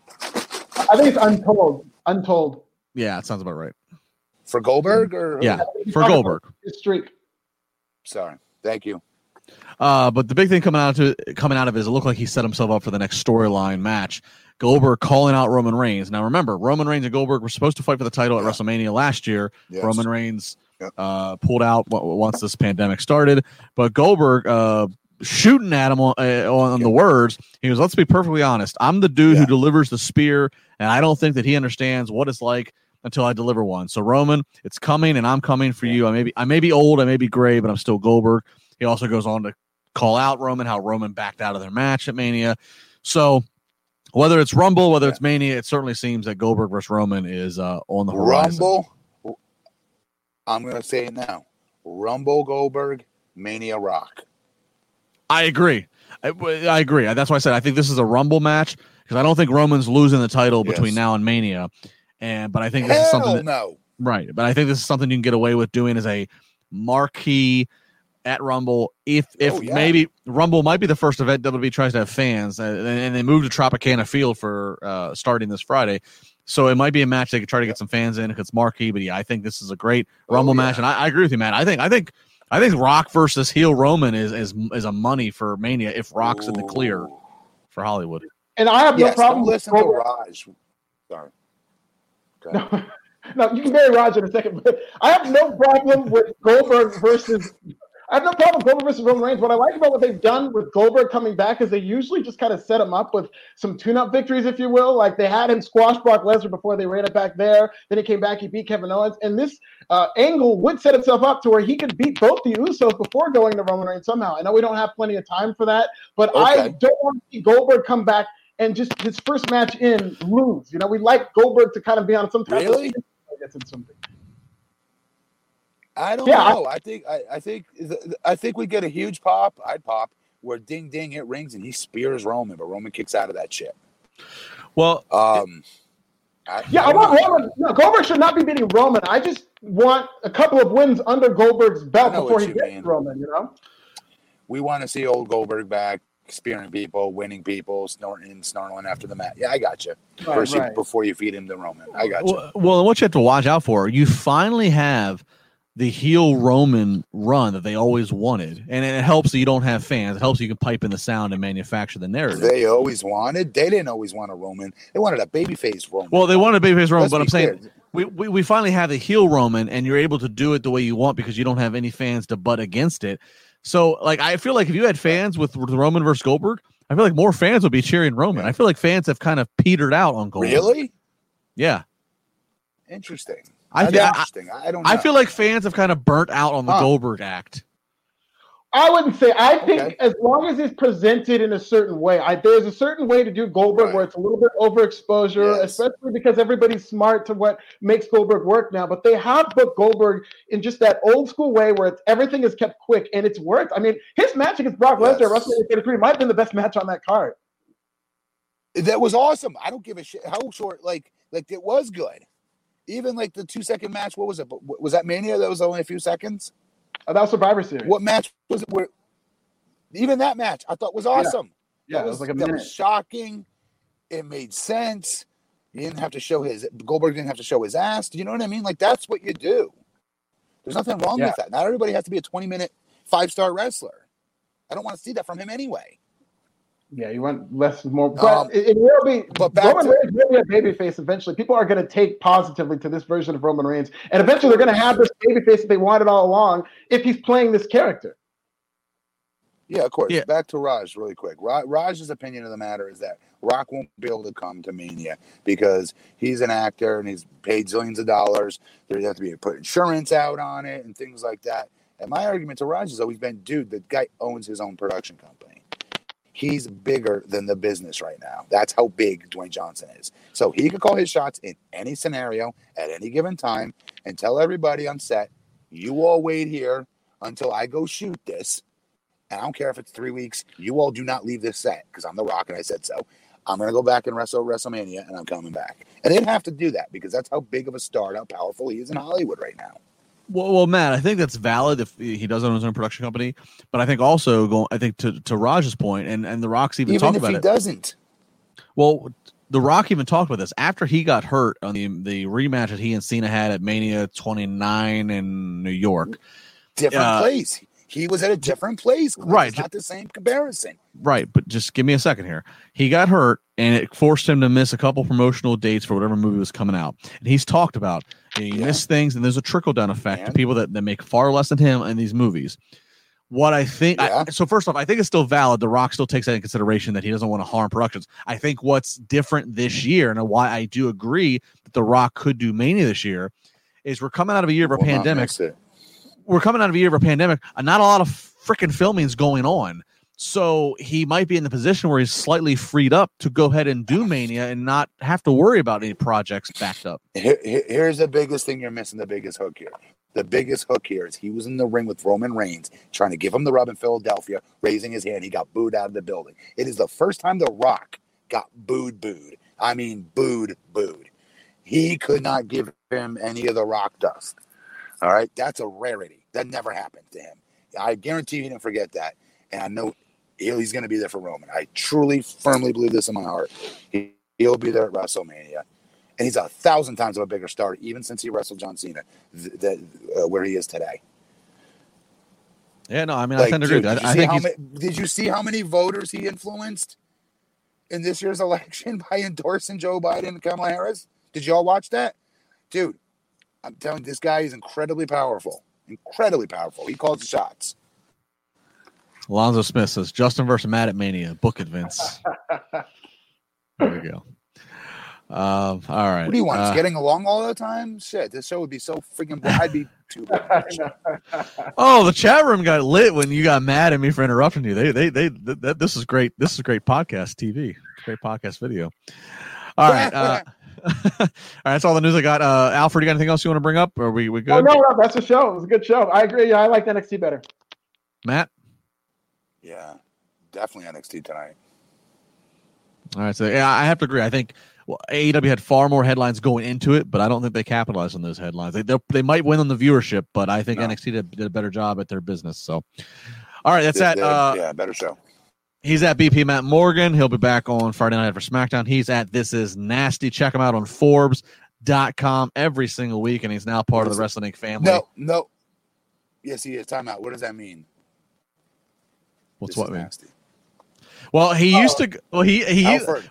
Back when Alfred and I worked together uh, in the old days at the old place, I never, I never even called him Alfred. He was Big Nasty. That was his name. That's your gimmick? Well, yeah, yeah, that was my gimmick at the time. I was Big Nasty, you know. I just had a name that I, I earned it when I was playing rugby, and I just kept it. Rugby? Where did you play rugby? Where did you play rugby? I used to Santa Barbara. Oh, wow. How yeah, tall are you? You're tall? Six, two and a half, six, three. Yeah. Okay. He's big. He Alfred's big. Alfred and I would be on a green screen together. He was in L A. I'm here in Pittsburgh. We'd be on a green screen every night together, talk, talking uh, uh, three thousand miles away, and we had great interaction. And then the first time I'm in person with him, I think we were outside of uh, MetLife Stadium doing a post game for Bleacher Report after that Mania. We walk up to each other. I go, holy hell, look at this guy. Alfred was no joke. I was like, who gave you the roids from Bleacher Report? Like, I did my uh, yeah, that's awesome. So great. A lot of good times. All right. Ask that. That's cool. A lot of good times. Viewership was great. Comments were great. Thank you, everybody. Uh, make sure you follow these guys. Make sure you hit Thank subscribe. You leave a comment. We'll be back Friday night after SmackDown. This trio will be back next week, Wednesday night after A E W and N X T. Be safe for everybody. Thank you for the super chats. Signing off here. We'll talk to you. When you need mealtime inspiration, it's worth shopping Kroger, where you'll find over thirty thousand mouthwatering choices that excite your inner foodie. And no matter what tasty choice you make, you'll enjoy our everyday low prices, plus extra ways to save, like digital coupons worth over six hundred dollars each week. You can also save up to one dollar off per gallon at the pump with fuel points. More savings and more inspiring flavors make shopping Kroger worth it every time. Kroger, fresh for everyone. Fuel restrictions apply.